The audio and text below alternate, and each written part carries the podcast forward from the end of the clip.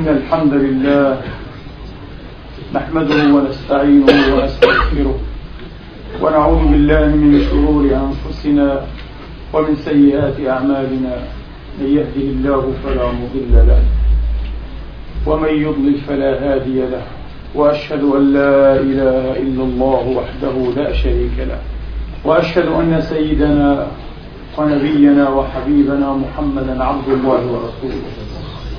وصفوته من خلقه وأمينه على وحده. صلى الله تعالى عليه وعلى آله الطيبين الطاهرين وصحابته المباركين الميامين وأتباعهم بإحسان إلى يوم الدين وسلم تسليما كثيرا. عباد الله أوصيكم ونفسي بتقوى الله العظيم ولزوم طاعته. كما أحذركم وأحذر نفسي من عصيانه ومخالفة أمره. لقوله سبحانه وتعالى من قائل من عمل صالحا فلنفسه ومن أساء فعليها وما ربك بظلام للعبيد. ثم أما بعد أيها الإخوة المسلمون الأحباب أيتها الأخوات المسلمات الفاضلات يقول الله سبحانه وتعالى من قائل في كتابه العظيم بعد أن أعوذ بالله من الشيطان الرجيم. بسم الله الرحمن الرحيم. وعد الله الذين آمنوا منكم وعملوا الصالحات ليستخلفنهم. ليستخلفنهم في الأرض كما استخلف الذين من قبلهم. وليمكنن لهم دينهم الذي ارتضى لهم وليبدلنهم. وليبدلنهم من بعد خوفهم أمنا. يعبدونني لا يشركون بي شيئا. ومن كفر بعد ذلك فأولئك هم الفاسقون. وأقيموا الصلاة وآتوا الزكاة وأطيعوا الرسول لعلكم ترحمون.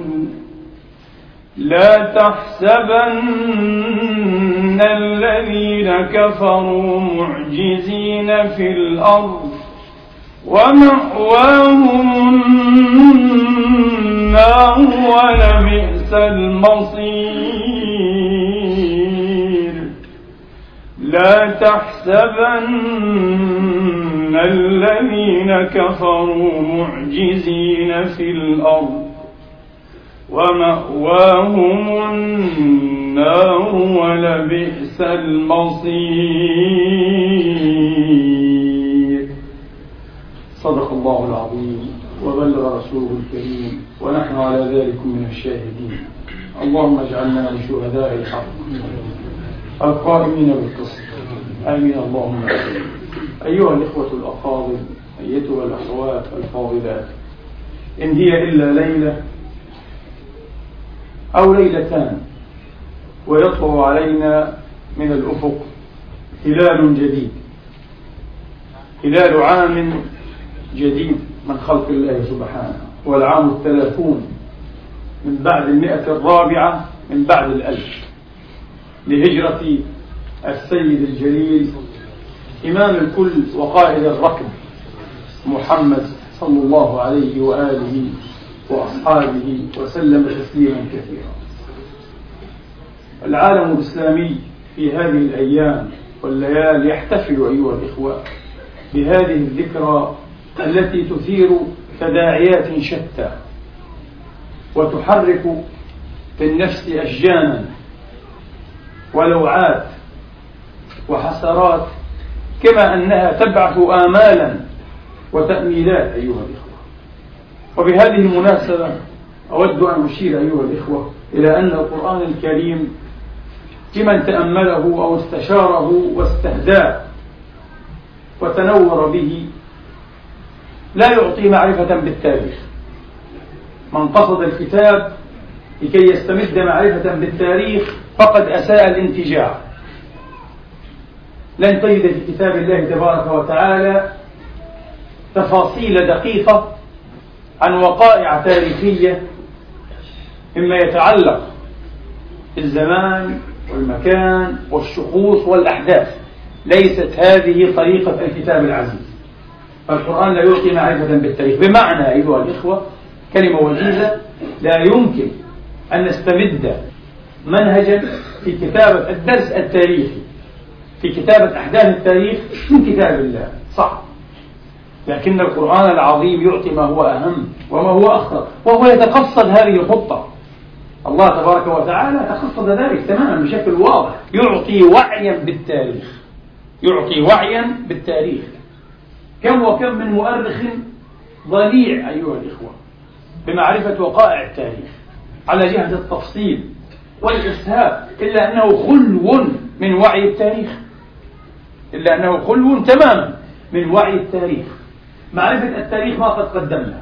معرفة الوقائع والأحداث بالتفاصيل في الزمان والمكان أيها الإخوة والشخوص. ليس هذا في كتاب الله. القرآن يتقصد أيها الإخوة ألا يحدد في مواضع كثيرة تفاصيل الزمان والمكان ولا هويات حتى الأشخاص وأنسابهم. وإنما يعنى بوحي التاريخ بإنشاء وعي بالتاريخ. ما من كتاب إلهي أيها الإخوة أو ينتسب إلى دين من الأديان وملة من الملل ونحلة من النحل عني بإنشاء وبناء وبلورة وعي بالتاريخ لدى أتباعه وأهله المسترشدين به كهذا الكتاب الأعز. وعي التاريخ أيها الإخوة هو الوقوف أو إدراك ما يقف خلف الأحداث وخلف الوقائع من منطق ومن سنن من منطق ومن سنن أي من قوانين. والقرآن الكريم أيها الإخوة في هذا الصدد في هذا القبيل تتكرر فيه كلمة العاقبة زهاء ثلاثين مرة. بل ما يزيد عن ثلاثين مرة بقليل العاقبة. وبالإحصاء العاجل وجدت أن هذه الكلمة في ثلاثة موارد فقط في ثلاثة موارد فقط تتعلق بعاقبة الآخرة. يتكلم الله عن العاقبة بمعنى الآخرة آه، في ثلاثة مواطن. هناك العقبة. أضافها إلى الدار في موضعين أيها الإخوة.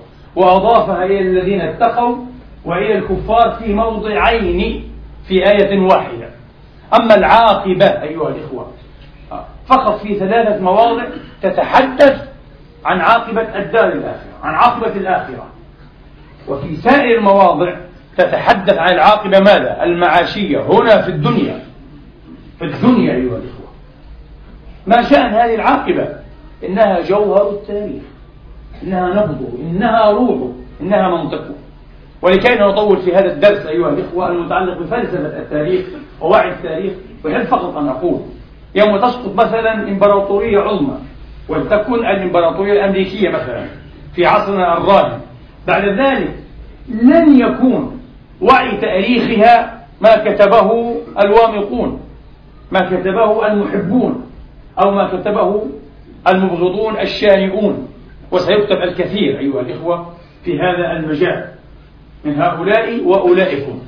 لكن سيكون بكلمة واحدة كيف كانت عاقبتها العاقبة؟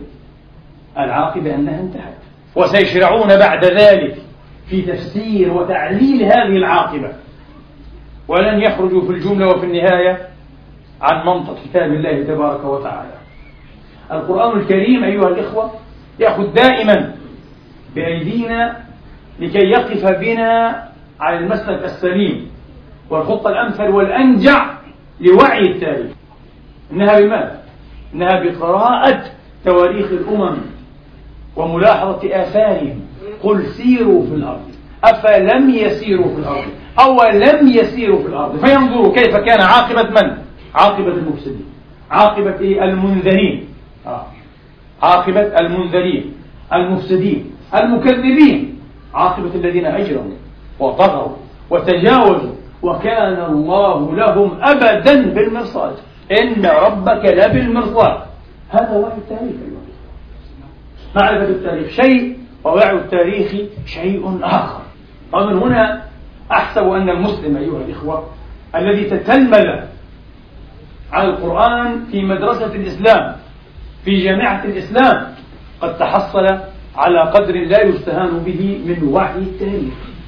وهو ينطلق في تقييمه الأوضاع ورؤيته الأمور والحكم عليها من منطق يفتقر إليه أحيانا ربما كبار دارسي التاريخ أو من يدعي أنه من فلاسفة التاريخ.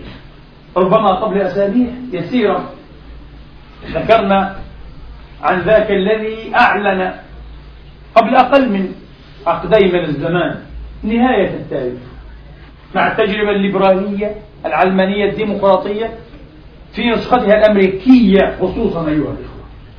في كتاب شهير شرق وغرب كما يقال لكن لم يلبث هذا الرجل قبل مدة يسيرة لا تزيد عن سنة أن أعلن أن هذه النسخة نسخة شائهة ونسخة محقورة وعبر عنها بأسلوب زلي جدا.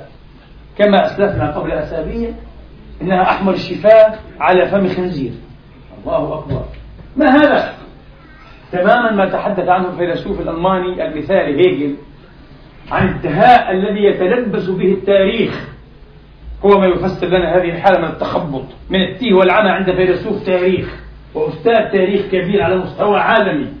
منطق القرآن لمن تسلح به يعصم صاحبه أن يتورط في هذه المهواة أو أن يتغلط.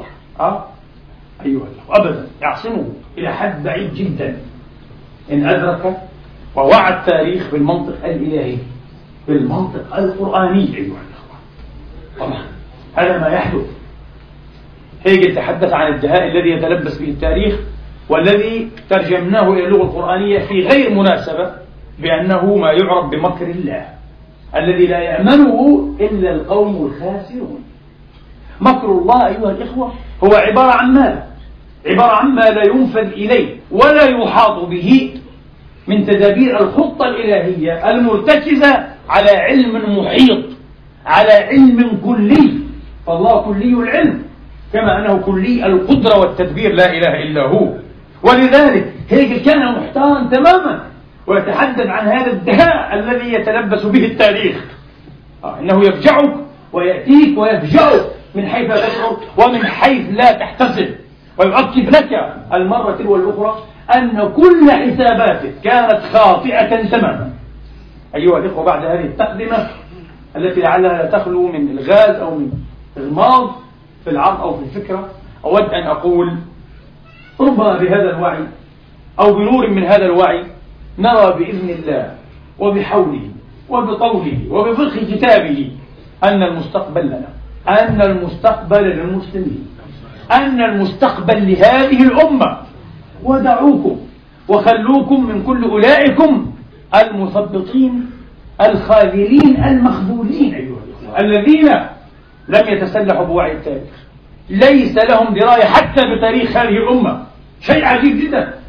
يوم وقعت الواقعة كما يقال وكانت النكبة العظمى التي أسموها بالنكسة 67 يوم أيها الإخوة قام العالم الكبير والكاتب القدير الدكتور حسين فوزي يذكر الأمة ويفتح عينيها على الحقائق التي غابت عنها. ما هي؟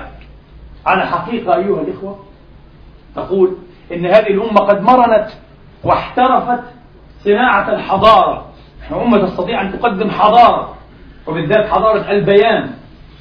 لكن لا دربة لها ولا ممارسة ولا خبرة بفنون القتال. اعجب.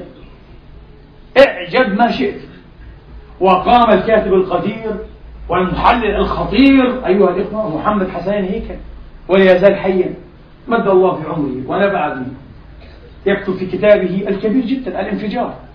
في أواخر صحيح صحف هذا الكتاب يتحدث عن ماذا؟ يتحدث عن الهزيمة التي حاقت بهذه الأمة المسكينة المطحونة المحروبة المنكور بها. بسبب ماذا؟ بسبب طول الفترة التي فصلت بينها وبين ممارسة القتال. شيء عجيب. هذا هو السبب يا هيكل في كتاب عظيم. خرجت فيه من إيه؟ من ألف صفحة. هذا هو السبب. ليس السبب الخزي القيمي الذي كنا فيه.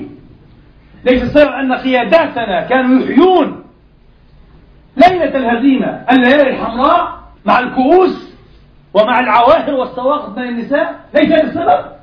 ليس السبب أن قائدهم أيها الإخوة جعل اعتماده على الميج وليس على رب الميج. وجعل هذا الميج أيها الإخوة يتحدى القدر. ليس السبب هو محادة الله سبحانه وتعالى ورسوله وشرعه ومحاربة أوليائه تسجينهم وتقتيلهم. ليس السبب هو النزعة الحصرية الشمولية التي لا تؤمن لا بشورى ولا بديمقراطية. حين يرى شخص وحده برأسه أنه ينطوي على حكمة وعلى قدرة وعلى رؤية وعلى نظرة تفتقر إليها عشرات الملايين. ليس سبب هذا الغرور الصغير هذا الصغار في الفكر وفي النفس. كل هذا لم يشكل سببا. السبب أن الأمة طال العهد أو طال عهدها بالقتال. غير صحيح. غير صحيح مطلقا. الأمة لم تنقطع أيها الإخوة عن القتال عن الجهاد. عن النضال عن مكامعة ومصادمة ومقارعة المعتدين. أيها الإخوة. كيف؟ وإنما تتحدث عن دولة استقلال.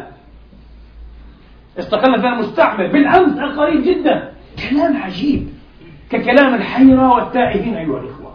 أو الذين يهرفون بما لا يعرفون. كلام غريب جدا. كله من نوع الكلام غير المسؤول. الكلام الذي فقد إلا قليلا. فقد إلا قليلا ضميره. الذي لا يريد أن يعترف بالحقائق المرة كما هي وأن يهدي الأمة إلى طريقها كما ينبغي أن تكون الطريق للأسف الشديد. ما الذي حصل؟ طيب أنا سأقول لكم شيئا عجيبا ومثيرا أيها قبل أشهر طلعتنا وسائل الإعلام المختلفة بخبر عجيب. أثار تداعيات وانطباعات شتى. الجامعة العبرية بالدويلة الصهيونية أيها الإخوة أيها رب إسرائيل. تشترط النجاح في مادة التاريخ الإسلامي للتخرج. لا يتخرج طالب إسرائيلي إلا بعد أن يجتاز بنجاح امتحان التاريخ الإسلامي الذي يكتبه متخصصون ويدرسه متخصصون أساتير إسرائيليون من خلفيات عربية من مصر والمغرب وليبيا والعراق وسوريا إلى غير ذلك أيها الإخوة. التاريخ الإسلامي نعم. وفي لقاء مطول مع إيري بودي والبروفيسور الذي يدرس ويكتب مساقات أو بعض مساقات هذه المادة. كتب يقول وانتبهوا كتب يقول نعم. ندرس التاريخ المادي كمادة إجبارية. لا بد من تجاوزها بنجاح على عكس الديانة اليهودية. الله أكبر. الديانة اليهودية وتاريخها ليس شرطا. أن تجتاز امتحانها. ليس شرطا. تستطيع أن تنجح وأن تتخرج. من غير أن تجتاز الامتحان. التاريخ الإسلامي لابد عجيب في الجامعة العبرية. وناس أدركوا أهمية أن يقفوا هم على تاريخنا نحن. في حين عمينا نحن أيها الإخوة عن درس تاريخنا وعن وعي تاريخنا. الجامعة العبرية وربما غيرها أيها الإخوة. منذ زهاء ربع قرن أيها الإخوة تعنى عناية خاصة لا يوجد لها مثيل هذه العناية في أي جامعة إسلامية حول العالم. لماذا؟ بتاريخ الحروب الصليبية وبالذات حقبة صلاح الدين الأيوبي. آلاف الدراسات الدراسات أنجزت. مئات الكتب ألفت. هناك. أنا أتمنى أن أطلع على بعض هذه الدراسات. لأنها ستكون مثيرة جدا كما ستكون مفيدة إلى أبعد حد. يستثني إيلي بودي البروفيسور اليهودي أيها الإخوة الإسرائيلي في الجامعة العبرية. قائلا ولقد برز ميل جامح لدى طلابنا في الجامعة هنا. الوقوف على تفاصيل تاريخ الإسلام وأمته بعد تموز 2006 نعم بعد تموز 2006 يعني بعد حربهم مع حزب الله في الجنوب اللبناني العظيم الصامت. أحبوا أن يعرفوا لأن المسألة لغز المسألة بالنسبة إليهم شكلت تحديا عظيما للفهم والوعي كما أقول هنا على المنبر من ثلاث سنين. شيء لا يفهم بسهولة ما الذي حصل؟ كيف أمكن لبضع مئات من المجاهدين أيها الإخوة أن يصدوا هذه الدولة الأعظم في المنطقة؟ أما نحن بكل بلاهة وبكل غباء ينطلق بعضنا ليقول أيها الإخوة شيء عجيب جدا ليقول إسرائيل انهزمت من أجلهم انهزمت لكي تغرنا بهم شيء عجيب. إن شئت أن تسمع أه؟ العبط والغباء والتفاهة والسخافة أيها الإخوة. فاسمع هؤلاء. ولن نذكر بما يؤلم من أشياء أخرى. الآن إخواننا المجاهدون في القطاع المحاصر العظيم جبار المتوسط كما سميته مرة من على هذا المنبر في جبار المتوسط هناك أيها الإخوة يضربون المثل عينهم. يعيدون المثل نفسه لكن بطريقة أروع حقيقة لأنهم محصورون ولأنهم مأسورون ولأن الأبواب أوصدت دونهم إلا ما كان من باب مسبب الأسباب لا إله إلا هو. من باب الذي يمكر مكرا يبطل مكر العالمين وإن كان مكرهم لتزول منه الجبال. لا يأس من رحمته سبحانه وتعالى ولا من نصره إن شاء الله تعالى. يضربون أروع الأمثال. إن بعض الناس أيها الإخوة من الذين احترفوا صناعة الكلام والخطاب وإمساك القلم يتحركون حركة دودية ويفكرون فعلا بطريقة دودية إنهم لا يلحظون إلا ما هو الآن وهنا في الموضع فقط ليس لديهم رؤية ولا استشراف ولا حتى قدرة على المقارنة والاستدعاء والتذكر. ذاكرة مخرمة مثقوبة شيء عجيب جدا. أين كنا قبل ربع قرن أيها الأخوة؟ قبل عشرين سنة. أين كنا؟ كنا مع الحجر. مع الحجر أيها الأخوة. ومع الحجر أدرك إسحاق رابين ما لم يدركه هؤلاء إلى اليوم من أصحاب التفكير الدودي التلمسي لما هو راهن وبشكل مجسم يفقه العين فقط. أما غير ذلك مما يحتاج إلى حدس أو استبصار أو استشراف. أو رؤية أو مقارنة أو محاكمة أو تذكر فلا يقدرون عليه. هم أعجز من أن يتعاملوا بهذا المنطق. ووفق هذه الخطة في الرؤية والإخوة. إسحاق رابين فهم هذا. ولا أزال أذكر وكنت أيامها في القطاع العظيم أيها الإخوة يوم خرج على تلفزيونهم على شاشتهم يقول على إسرائيل أيها الإخوة على إسرائيل أن تستعد أن تستعد لخوض أعنف أو قال أشرس وأطول حرب في تاريخها. عجيب مع الحجر؟ وناس انطلقوا بحجر وباسم الله أكبر. أيها الإخوة قال مع الأصولية الإسلامية يعرف منطق العقيدة أيها الإخوة حين يحرك لأنه بالقطع وبالحريق قد ألم بشيء من تاريخ هذه الأمة العظيمة. كم مكث الصليبيون أيها الإخوة في بيت المقدس؟ ثنتين وتسعين سنة. ثنتين وتسعين سنة. قرابة قرن من الزمان. وبعث الله صلاح الدين الذي أخشى ما يخشى الصهاينة اليوم أن يبعث الله مثله. أنا أبشركم والله هناك إن شاء الله. آه. من هم على طريقه؟ ومن ربما سيكونون أعظم من أمثاله. هذه الأمة ولود. هذه الأمة متجددة. هذه الأمة لا تفنى أيها الأخوة. أمة عجيبة جدا على إسرائيل ومن وراءها ومن يلف لفها أيها الإخوة. ها؟ ويحسب في حبل أن يفهموا أن تدجين الشعب الفلسطيني وشأنه في هذا يعني ليس يستغرب ولا يخترق من شأن سائر الشعوب لكن بمعامل أيها الإخوة. العقيدة هناك ما هو زائد في المعاملة. أين نفهم هذا تماما؟ العقيدة الإسلامية. الإسلام عليهم أن يفهموا أن تدشين الشعب من عند آخره محاولة بلهاء وغبية. هذا لم يحدث في التاريخ. لأن تدجين شعب كامل يعني أن الشعب صار يتآمر على نفسه. هذا مستحيل. قد تدجن طائفة قد تدجن جهة قد تدجن حزبا قد تدجن شخصا.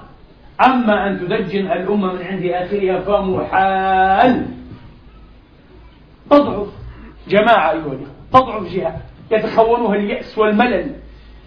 تريد استراحة وليست استراحة محارب. استراحة مستقيل ربما. أحيانا تتآمر على نفسها وعلى وطنها حين تريد أن تواصل المسيرة بهذا المنطق الخزيان بهذا المنطق المنخدم أيها الإخوة لا! تنبغ وهذا شيء عجيب. أنا لا أحب أن أكون أكثر تحديدا حتى لا أجرح شعور بعض. من لعله يسمع هذه الخطبة أيها الإخوة؟ حين يحدث أن تضعف طائفة وتضع السلاح وتؤمن بخيار وحيد. طبعا لا أدري ما هي البهلوانية اللغوية التي تسمح لهم أن يسموا ما هو وحيد خيارا ما هو وحيد ليس خيارا هو إكراه واستكراه. أيها الإخوة هو يأس وعجز هو استسلام. يسمونه أي الخيار وحيد ما هو طبعا التفاوض والتفاوض حتى النهاية. التفاوض مع الذين صدعوا رأس موسى. ما الذي يحدث في إيران أيها الإخوة؟ ما الذي يحدث في شعب باكستان العظيم؟ شيء عجيب هذا. ما الذي حدث في تركيا الكمالية؟ تركيا الكمالية ويحدث طبعا البلهاء أيضا للأسف الشديد حتى من بين بعض الإسلاميين الذين لا وعي لهم مطلقا بالتاريخ ومنطق التاريخ وسنة التاريخ يريدون مشاهد هوليوودية يريدون مشاهد إثارة أيها الإخوة أن يتغير كل شيء بلمحة وبطريقة إيه؟ فصل كامل وأن نرى عمر بن الخطاب أو صلاح الدين يقتعد على عرش إيه؟ على كرسي الخلافة. كيف الأمور لا تجري على هذا النحو؟ لكن كل ما حدث وكل ما يحدث يصب في مستقبل الأمة وفي مصلحة الأمة أيها الإخوة في رصيد الأمة بفضل الله تبارك وتعالى. شيء عجيب هذا الذي حدث. شيء عجيب هذا الذي يحدث. ثنتان وتسعون سنة. والأقصى أيها الإخوة الأقصى المبارك ما هي؟ اسطبل الخيول الخيول الفرنجة. اسطبل. اسطبل الخيول. لا أذان لا إقامة لا جمعة لا جماعات. ومن رحم الغيب من مكر الله يتولد صلاح الدين. يأتي الكردي وليس العربي. حين عجز العرب وإن تتولى يستبدل قوما غيركم ثم لا يكونوا أمثالكم. هذا شأن الله. لا إله إلا هو. هذا عمل الله اليد الله التي تدبر وتصرف الأمور كيف شاءت ومتى شاءت أيها الإخوة. تراجع العرب فتقدم هذا الكردي المسلم ولسنا نرى فرقا كبيرا بين عربي ولا كردي ولا غير ذلك إنما هو الإسلام والإسلام وحسب أيها الإخوة. تقدم صلاح الدين وجال جولته ويوم قيض الله له الانتصار الساحق الماحق عليهم في غزة. غزة شيء عجيب لها درس في التاريخ. يقف العماد الأصفهاني المعروف بالعماد الكاتب. من رأس كتبة الديوان أيها الإخوة الأيوبي يخاطب صلاح الدين فيقول غزوا عخر دار المشركين بغزة وطرف الشرك خزيان مطرق وهيجت يخاطب الملك العظيم صلاح الدين قدس الله روحه الكريمة وهيجت للبيت المقدس لوعة يطول بها منه إليك التشوق هو البيت بعد غزة يأتي البيت المقدس. محلة الأنبياء. أيها الإخوة محلة الأنبياء. ومسرى معرج رسول الله معراج رسول الله من هناك ونهاية مسراه هو البيت إن تفتحه والله فاعل. فما بعده باب من الشام مغلق. من هنا يكون التحرير أيها الإخوة. من هنا يكون فك إثار الأمة وتحطيم قيودها. بالقضية التي كانت ولا تزال القضية الأولى المركزية لهذه الأمة العظيمة. وهكذا كان. هو البيت إن تفتحه والله فاعل فما بعده باب من الشام مغلق. وهذا الذي حدث أيها الإخوة الأزهر العظيم الذي أدى الدور الأكبر والأشرف والأمجد والأكثر بذاخة وسموا في تحرير مصر من جيوش الجنرال بونابرتا كما كانوا يسميه المصريون أيها الإخوة. هذا الأزهر مكث حينا مكث سنين أيها الإخوة يتغوط فيه الفرنجة ويأخذون الحاجة الخفيفة والثقيلة وكان مربطا لأفراسهم لخيول الجنرال بونابرت أيها الإخوة الأزهر. هكذا كان. أين ذهب بونابرت وأين ذهبت خيوله؟ وهو الأزهر. نسأل الله أن يرد إليه ذكورته ورجولته. وأن يخلق له رجالا يليقون به. وبمشيخته وبالانتساب إليه من جديد. والأزهر أزهر والأزهر عائد إن شاء الله تعالى. هذا الذي حدث. ولن أستثل أيها الإخوة في اختصاص بعض إيه؟ ما يذكر بحوادث تاريخية طويلة مؤلمة ومشرفة غدت صدورا سودا في تاريخ الواغل وفي تاريخ الغاصب. مجرد سطور ها نحن نقتطب ونكتفي أيها الإخوة فنؤرخ لمئة سنة من الاحتلال والولوع أيها الإخوة. بسطرين وبثلاث أبيات من الشعر تذكر بها. والأمة حية والأمة باقية. كتابها يتلى محاربها ملأى وكعبتها محجوجة ومحجوبة. أيها الأخوة بإذن الله تبارك وتعالى. ما الذي تغير؟ ما الذي تغير؟ لذلك هم يدرسون تاريخنا. لكي يقفوا أيها الإخوة على ما يفكون به هذا الطلسم المسحور هذا اللغز العظيم. كيف تنبعث هذه الأمة؟ لو وددت أن الله ينشر لنا. مشير ديان. أيها الإخوة المدحور الملعون من تربته لكي يرى. لكي يرى. هل مات محمد فعلا؟ محمد مات وخلف بنات. لقد قالها يوم فتح 67 القدس الشرقية. فتحها بسهولة. جيوش عربية هناك كانت تناضل. تعرفون من على رأسها؟ قلوب باشا. البريطاني أبو حنيك. أبو حنيك هو الذي قال أيها الإخوة شيء عجيب. هذا قائد جيوش؟ هذا قائد العام. هذا الرجل أيها الإخوة هذا قائد الجيش الأردني. هو الذي قال إن مشكلة الشرق الأوسط بدأت في القرن السابع الميلادي. طبعا هناك مشكلة. هناك سلسلة من المشاكل في الشرق الأوسط. تتزال تتوالد وتتكاثر. هو يقول المشكلة بدأت بلغتنا الآن مع ظهور الإسلام. لأن الإسلام ظهر. أي طبعا فوت علينا مصالحنا. فوت علينا أن نتحرك في فراغ. بكبرياء وبسهولة وسلاسة. تحدانا شكل بديلا أخذ مواقعنا حول أبناءنا إلى دينه وملته. إيه أبو حنيف يقول المشكلة بدأت من القرن السابع الميلادي. يعني مع ظهور محمد. ودين محمد صلى الله على محمد. فيا مشيخ في قبرك وفي لحدك وفي حر ما تصطليه هل محمد مات وخلف بنات؟ ربما بالأمس القريب كانوا بنات. أما اليوم فهم رجال والله أي رجال. يسطرون أعظم الملاحم بالله العظيم. أقسم بالله. ملاحم عظيمة. نساء ورجال وشواب وشباب. صغار وكبار. شيء عجيب أيها الأخوة. شيء عجيب. كل هذا يبعث على التأمين بإذن الله تبارك وتعالى. الوضع اختلف أيها الأخوة. اختلف كثيرا. ولذلك ما دمنا في درس التاريخ وفي التذكير بالتاريخ وبوعي التاريخ علينا أن نحذر من نفس مسموم ومن توجه مشؤوم يريد لهذه الأمة أن تكفر بنفسها. تعرفون؟ أسوأ ما يقع فيه الفرد وتقع فيه الجماعة والأمة حين تيأس من نفسها حين تكفر بنفسها حين لا تغدو محسنة إلا لجلب ذاتها فقط. وهذا ما يريده المستعمر وهذا ما يريده المستكبر يوم قال الأديب الحيران توفيق الحكيم غفر الله له ورحمه الله معلقا على خزي كام ديفيد هذا خزي؟ من خزي المعاصر معاهدة كام ديفيد والصلح مع الواغل المجرم الذي لا يعرف أيها الإخوة أن يرقب فينا لا إلا ولا ذمة لا كم ديفيد ولا كم إيه؟ موسى. لا يرى شيئا. يقول الأديب الحيران ماذا أسميه أكثر من هذا؟ يقول الأديب الحيران أيها الإخوة إنه صلح المتحضرين.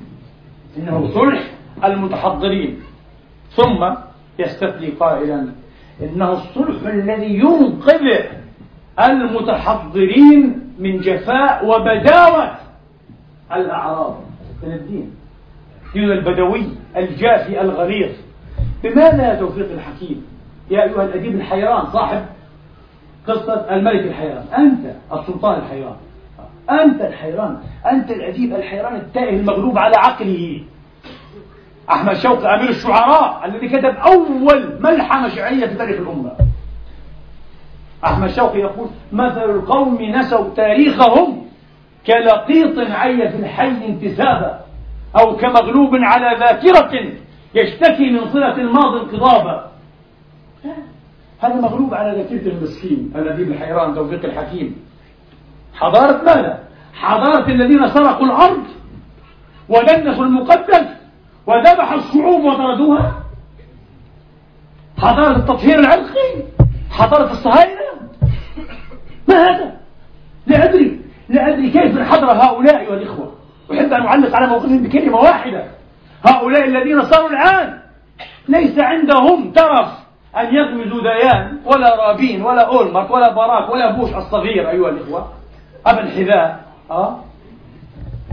صاروا يغمزون عمر وخالد بن الوليد وصلاح الدين. ما هو عمر؟ ومن هو عمر؟ وما يهمنا ما هو عمر؟ أكثر ما يهمنا من هو عمر؟ ما هو عمر؟ عمر فتوحات الإسلام باختصار. عمر هو هذه الرقعة المترامية على معمور الدنيا موحدة لله صادعة بذكره خمس مرات. هو عمر هذا عمر. عمر هو الذي رأى فيه الأمريكان في موسوعتهم العالمية أعظم الشخصيات أثرا في الإسلام وأمته بعد رسول الله. لم يروا هذا لا في أبي بكر ولا عثمان ولا علي ولا في أي واحد. في عمر. وهذا حقا ما يقوله درس التاريخ. هذه وقائع تفقع الأعين. هذا عمر. شئت أم أبيت؟ عمر الذي كان يضع يده في دبرة البعير الدبران المصاب بالدبر أيها الإخوة. يضع يده في هذا المكان المقف المقزز وهو خليفة يحكم بضع عشر دولة حول العالم. يضع ويضع فيها الهنا القطران أيها الإخوة يهنأ به الدبرة ويقول والله إني لأخشى أن أسأل عنك يوم القيامة. بنفسك يا أمير المؤمنين قدس الله سره ينال منه ويراد أن يهال عليه التراب. ما أخذ هذه المحاولة وما أبلهها. ليس على هذا الجبل الأشم على من ينطح السحاب. أيها الإخوة يهال التراب والأغبر كلام ثابت. إنما تعمي وتغبي على نفسك وتشوه محياك أنت. آه. ثم ينال من خالد ابن الوليد. خالد ابن الوليد الذي يحمل أعظم نيشان حمله عسكري عبر التاريخ. قال سلم في مؤتة أيها الإخوة ثم حمل الراية سيف من سيوف الله.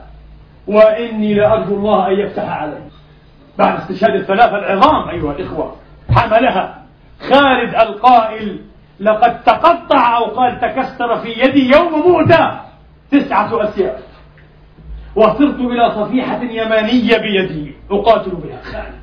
خالد أيها الإخوة لقتله رجلا رأى أن تهمة الردة ثابتة عليه. يصف محمدا بقوله صاحبكم. إذا ليس لك بصاحب يا شقي. مالك بن نوير. قالوا قتله لكي ينال من زوجه. هذا الذي تذكره من ملحمة خالد هذا الذي تتحفظه يا خزيان يا فاشل أه؟ يا كافرا بأمته وتاريخها. من رجل خاض مئة معركة لم يخسر معركة واحدة منها بسم الله وباسم الأمة وباسم المجد.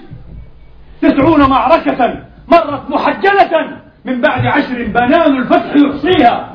وخادوا في سبيل الله مشعلها وخادوا في سبيل الله مزكيها. ما نازل الفرس إلا خاب نازلهم. ولا رمى الروم إلا طاش رميها. هذا الذي تذكره من هذه الملحمة. أنه نكح امرأة مالك بن نويرة في ليلة ليلة مقتله. هذا الذي تعرفه. ماذا تريدون؟ ثم يقال صلاح الدين. كان حاكما متسلطا. وجبارا قهارا مقتدرا قتل الشهاب السهروردي أو أمر بقتله أو سمح بقتله إنه يقتل المفكين الأحرار. هذا الذي تعرفه من سيرة صلاح الدين. الأمة تقول بالأمس كما تقول اليوم كما ستقول بعد مئة ألف سنة أيها الإخوة. الحاكم حين يجعل خياره تحرير أمته ودحر عدوها وإرغام أنفه التراب سيغفر له ما قد سلف وسيغفر له سائر ما هنالك يوم ألقى صدام حسين أيها الإخوة على إسرائيل صواريخه غفرت له الشعوب العربية كل مكان وبدأت تصلي وتبتهل له لأن ما تلاقيه هذه الشعوب من ظلم هذه الدويلة المسخ ومن يقف وراءها قد أعنتها. قد طول ليلها الأسود أيها الإخوة قد أرقها قد أتعبها. لقد فت هذا في أعقابنا فنحذر أيها الإخوة من أمثال هؤلاء. كما قلت أصحاب النفس المسموم والتوجه المشؤوم الذين يحبون أن نعلن كفرنا بمجدنا كفرنا بأعظم وأنبل وأجمل وأسمى ما في تاريخنا. ولسنا بفاعلين إن شاء الله تبارك وتعالى.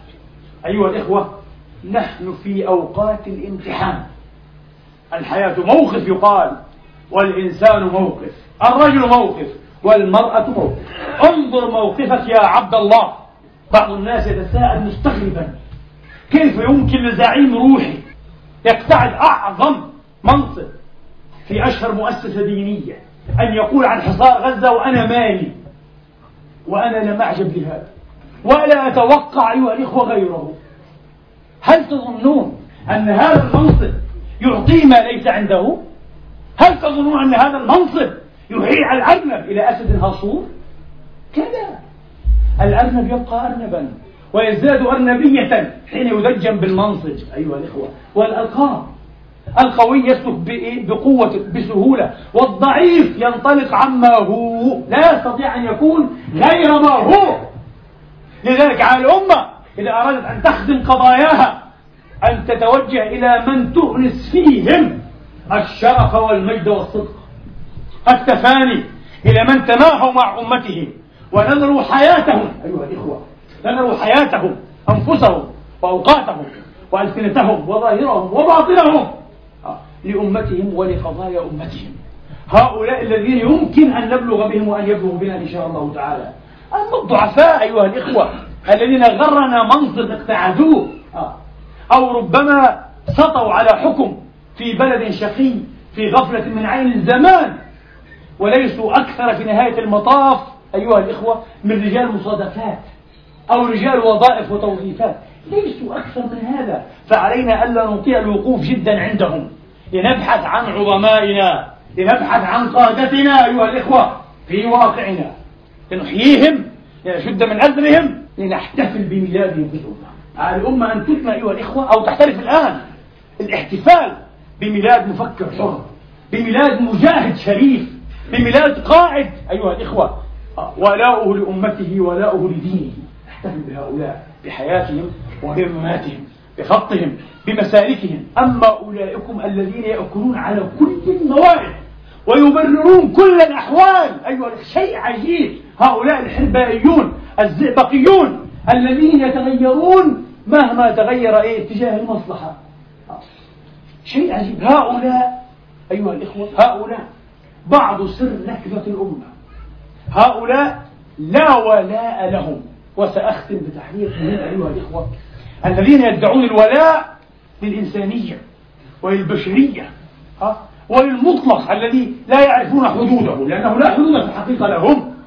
الذين يدعون وبتبجح مغرور لا منتمن أنهم يقفون على مسافة واحدة.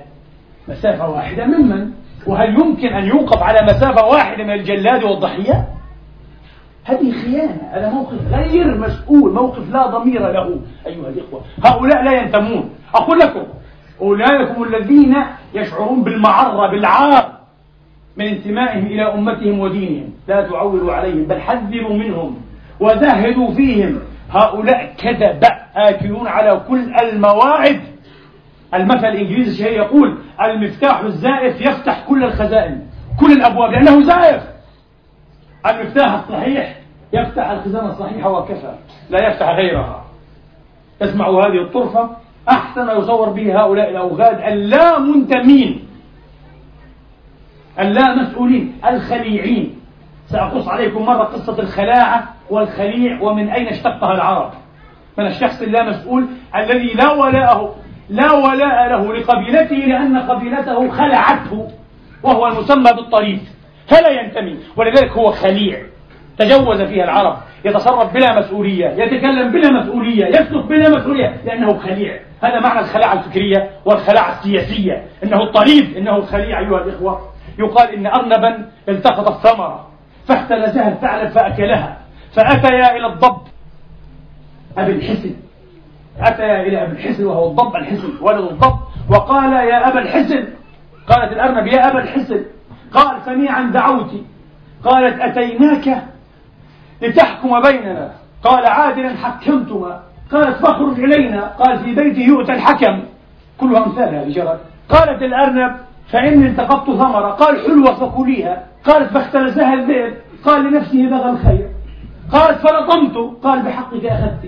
قالت فلطمني قال حر لنفسه انتصر قالت فاقض بيننا. قال قد فعلت. فذهبت أقواله كلها أمثالا هكذا يكون الله انتماء وهكذا تكون الزئبقية والحربائية والتفاهة في الموقف والحكم. أقول قولي هذا وأستغفر الله لي ولكم فاستغفر الحمد لله رب العالمين. الحمد لله الذي يقبل التوبة عن عباده ويعفو عن السيئات ويعلم ما تفعلون.